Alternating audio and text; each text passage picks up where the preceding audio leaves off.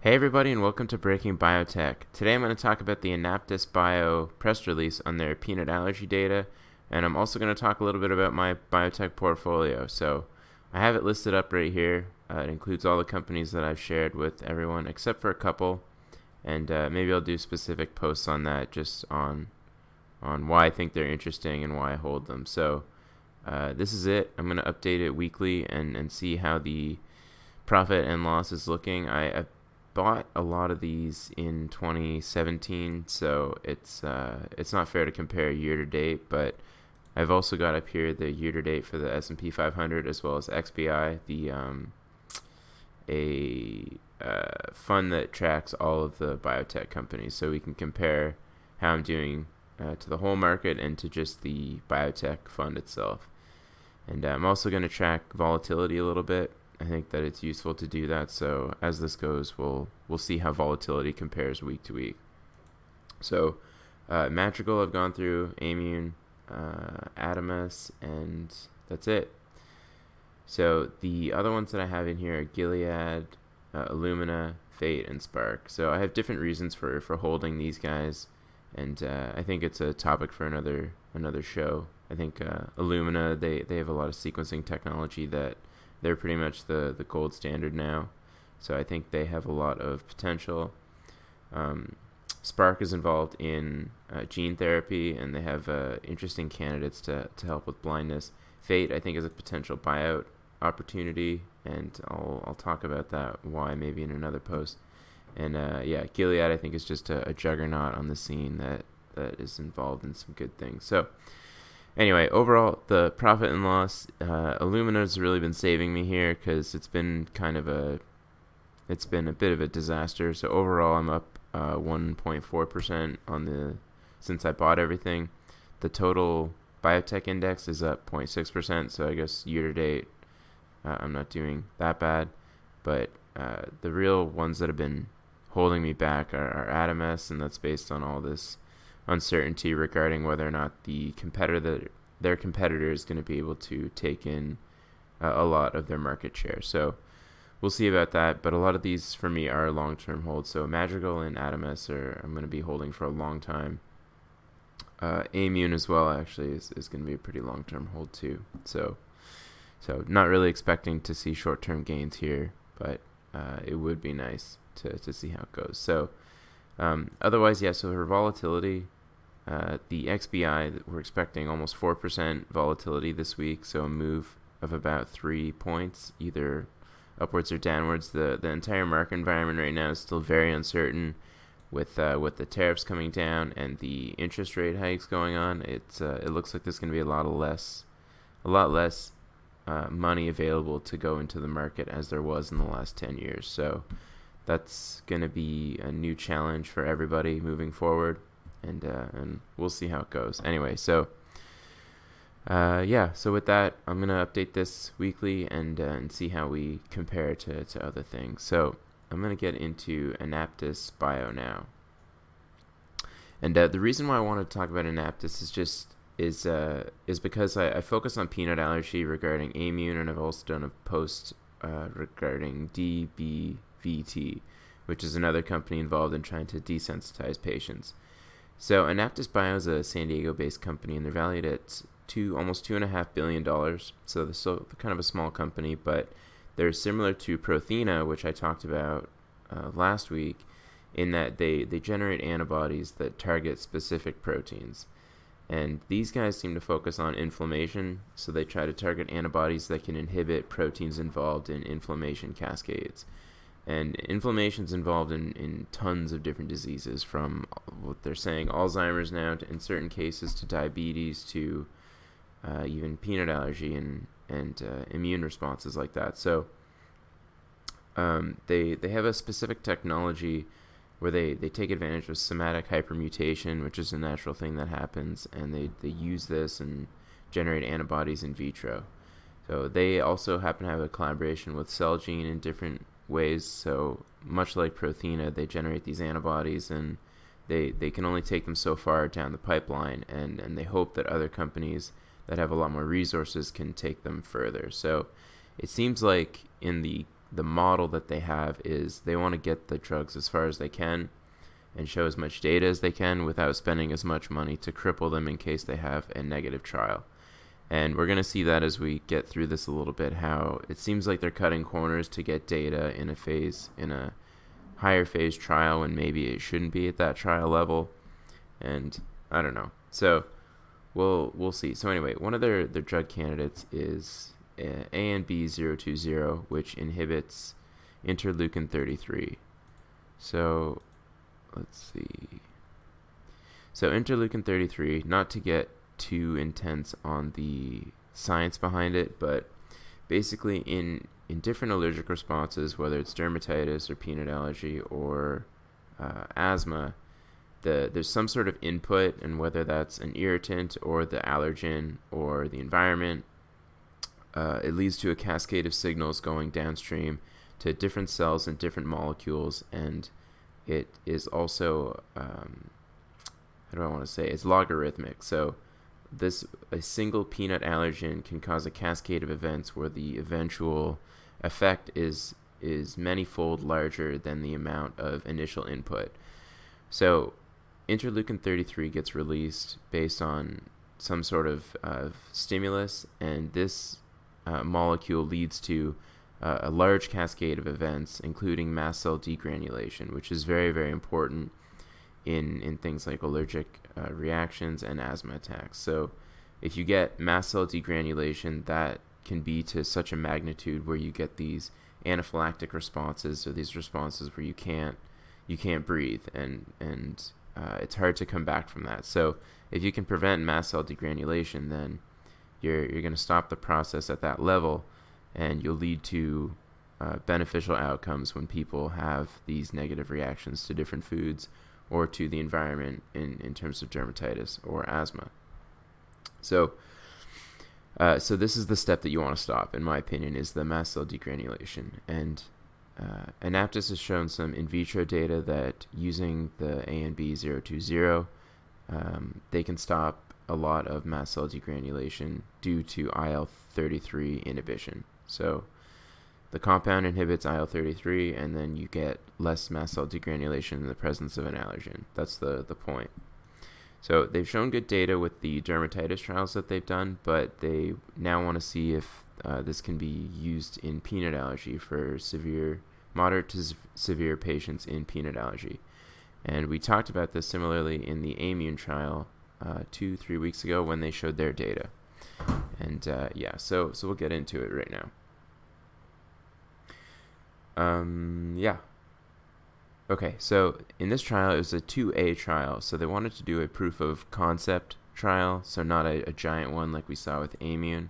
So it was only 20 patients, and here's the, the layout.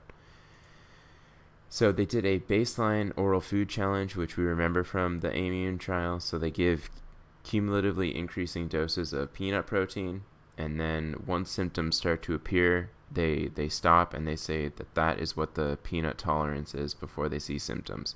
So I think they really dropped the ball here because that wasn't abundantly clear uh, in in how they assessed patients at baseline, and I think that leads to the real weakness in this study. But we'll talk about that. So at day negative 14 is when they did this baseline food challenge, and then at day one they started or they gave the single dose of ANB020, a 300 milligram dose IV. Then at day 14 after that they did another oral food challenge and evaluated whether or not there was an improvement in in the amount of protein or symptoms that the patients dealt with when they were given increasing doses of peanut protein. Okay, so this is the chart that has everybody confused. So they only had 20 patients in the trial, and it's it's hard to get any meaningful powered data from a sample size that is this small, in my opinion. But they uh, took these adult patients, so you can see the average age is 30. So that's one difference from the Aimmune trial. Even though they did have an adult population, most of the people were um, children. So the average cumulative peanut tolerance at baseline was around 230 milligrams. So what this could be interpreted as is that at 220, 230 milligrams, they started to see symptoms, so the allergist went ahead and stopped the stopped giving more and said that that's what your tolerance is. But it seems like what they did instead is they they gave them all of this peanut protein and some patients still had mild reactions at this dose. So instead of continuing to increase the dose, they just stopped the trial and excluded these patients from the study. And the ones that they included were the ones that were having um, severe, moderate to severe reactions at 236 milligrams. So, um, and they, in the conference call, they kept bringing up how they, they follow these practical guidelines and that they're very standard. And this is a proof, or this is the gold standard of peanut allergy evaluation, but there's some, it's not quite as black and white as that, as they'd like to say. And I think this is where the weakness comes in. So, um, this article here, I'll leave it in the comments, is where they come up with these practical uh, consensus guidelines on peanut allergy testing. Um, so we'll talk about that a little bit later. But just for some uh, context, so the 230 milligrams of peanut tolerance compared here is about um, a, an order of magnitude higher tolerance than the patients had for the entry baseline uh, food challenge in the Palisade trial for Aimmune. So they were not able to tolerate more than 30 milligrams before the uh, before the allergist had to stop the trial and, and say that they had you know mild symptoms. So in the Aimmune trial, they're very clear, and if you look at the statement, they said the dose is successfully consumed with no more than mild symptoms. So once the symptoms get from mild to moderate is when they stop the trial, and that is what the dose is that you can tolerate there. So this I don't think is what they did necessarily in this uh, trial. So I uh, I don't know. There there's some confusion there, but I'll get into it a little more. So once they did the baseline at, at day one, they injected the uh, ANB020, and then at the en- exit food challenge, or this is interim analysis, so they're going to be doing another analysis in, in about 20 days, I think. Uh, actually, it's right here. So day 45, they're going to do another food challenge, and just to see if this effect maintains or not. Um, yeah, so the data they show here is that of the patients that received ANB020, about half of them had improved peanut tolerance to cumulative 500 milligrams at day 14 in the oral food challenge, and uh, they had improved symptom severity at day 14 as well, 38% of them.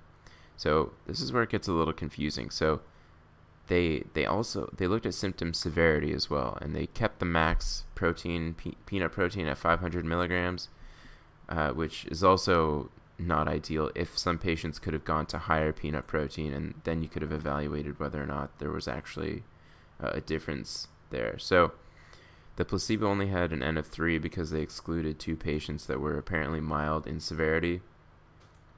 And that's really the distinguishing factor that they use. So they they looked at if you are mild you were you were decided to be a mild patient if you didn't show severe symptoms not whether or not you could tolerate a more peanut protein than the, the moderate to severe patients. So you can either characterize patients in how severe their symptoms are or what their maximum dose of peanut protein they can consume without getting moderate to severe reactions. So uh, it seems like these lines were blurred in, in this trial. So in this uh, 46% group, they were able to reach uh, improved tolerance, but they don't tell you what the tolerance was. And then they also showed that at whatever tolerance that was, they had improved symptom severity. So I don't like this because if you just pushed all the patients until they got to moderate to severe symptoms, then we can actually find out what the the maximum cumulative dose that they could take before they get a severe reaction.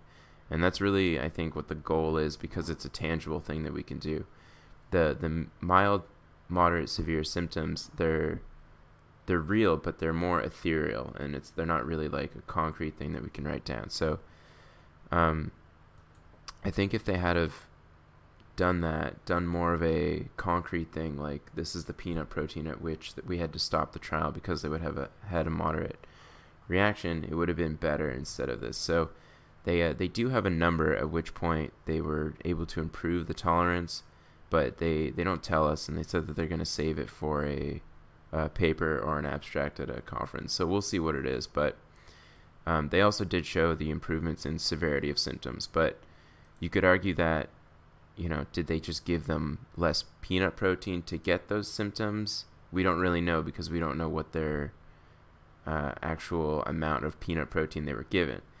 And if we look at you know the the maximum amount of peanut protein they gave was 500 milligrams and we see from the baseline that they were able to tolerate 230 milligrams before getting um, really severe uh, reactions so uh, I don't I don't know to to double the amount of tolerance is is nice but if they're I don't know so this is why it's it's sort of confusing and if you compare it to Aimmune you know they're able to tolerate 600 milligrams compared to 30 when they start. So this is a an order of magnitude increase in in tolerance, whereas here they're only getting a twofold improvement. And now we don't know if the improvement could be better if they uh, were able to increase the cumulative dose past 500. So I appreciate that this is a proof of concept study and they're just trying to see whether there's any effect from their drug from one single dose of ANB020, but I almost think this leaves more questions unanswered than it does questions answered. And hopefully in their in their future study they're going to have more patients and they're going to be able to answer those questions better and be more clear in their guidelines and what they're looking for. Um, so one some good things though is that they didn't have any adverse uh, reactions, which is something that you did see with the desensitization therapy, and I think that just comes to the just the the way that they're attacking the problem is is characteristically different um, providing people with the allergen is going to give them a lot of symptoms, and that's just comes with the nature of the the game there. But in this case, you're you're not expecting to see very many adverse events because you're not providing the peanut protein itself. So it, it'll be nice to see whether or not they can come up with a, a dosing regimen to get sustained uh, improvement and a more tangible improvement in in um, improvement in peanut tolerance. And in the, the question and answer period, they, they were asked this repeatedly, but a lot of the answers that they gave I thought were kind of cop outs. So, um, because they were asked whether or not, like, what's up with this high baseline compared to other studies like the Aimmune and the DBVT trials. And he talked about how this was an adult um, group, and adults are more likely to have a ho- higher tolerance of peanut protein, which, you know, it's, it's arguable, but he also talked about how they didn't want to exclude any patients because it's not a representation of the real world in terms of people who might have uh, a high tolerance, but once they hit that tolerance, they get very severe reactions. So I don't know. You could argue that if you have a lower tolerance of peanut protein, that you, that would that should consider you to be a uh, moderate to severe responder to peanuts, and they didn't make that very clear in terms of their uh, their presentation to me anyway. Okay. Other than that, um, yeah. So in their future study, they're uh, they're gonna hopefully fix these issues and and see uh, see what they can get. Um, so they did talk about that in their in their Q and A, and uh, they they went back to saying that this is a, just a proof of concept trial and uh, just this is what this is what it is. So they're they're expecting to get results from their uh, where is it here? So in their eosinophilic asthma trial, they're doing another 2A. And uh, when I was originally earlier in the in the video talking about how, you know, they're trying to just get as much data as they can to to show other companies who are potential buyout players that hey, you know, we we did this little study and we showed this. Is it attractive enough for other pe- other larger companies to come in and fund a big trial? So I think this is what they're trying to do in all this and it for for a single candidate to have all these different indications would be a huge um, huge benefit. But I don't know. I almost th- think that these guys spent a lot of time to do this peanut allergy study when if they had have uh, done it more comprehensively, they could get a, a real answer on whether or not it does help with peanut allergy, which this still leaves a lot of questions. Um, so he did say that they're going to tell us what the actual amount of peanut tolerance was in these patients at a at an upcoming conference. So I think we can look forward to that. I personally am not going to be investing in these guys yet. I it's it's hard to tell whether or not this this compound is good. I like the the antibody strategies in general. I think are great, but I just don't know. Like if you're you're saying you're going to give people a twofold increase in um, improvement in their peanut tolerance, I don't know if that necessarily means that you're you're making patients get a tangible um, improvement in that way. And if they can already tolerate 230 milligrams of protein, that's almost a single peanut. And when it comes to uh, what patients want, is they want protection from anaphylaxis when they're going out to dinner or something like that. And if they can all, if you're only selecting a patient population that can tolerate an entire peanut, it's not. I don't think that's what you're looking for. So I think they need to be more careful with that criteria when they get these baseline baseline patients. Um, yeah. So with that, guys, I'm gonna wrap it up there. Uh, if you like what I'm doing, please like, subscribe, leave me a comment, and uh, with that, I'll uh, see you next time.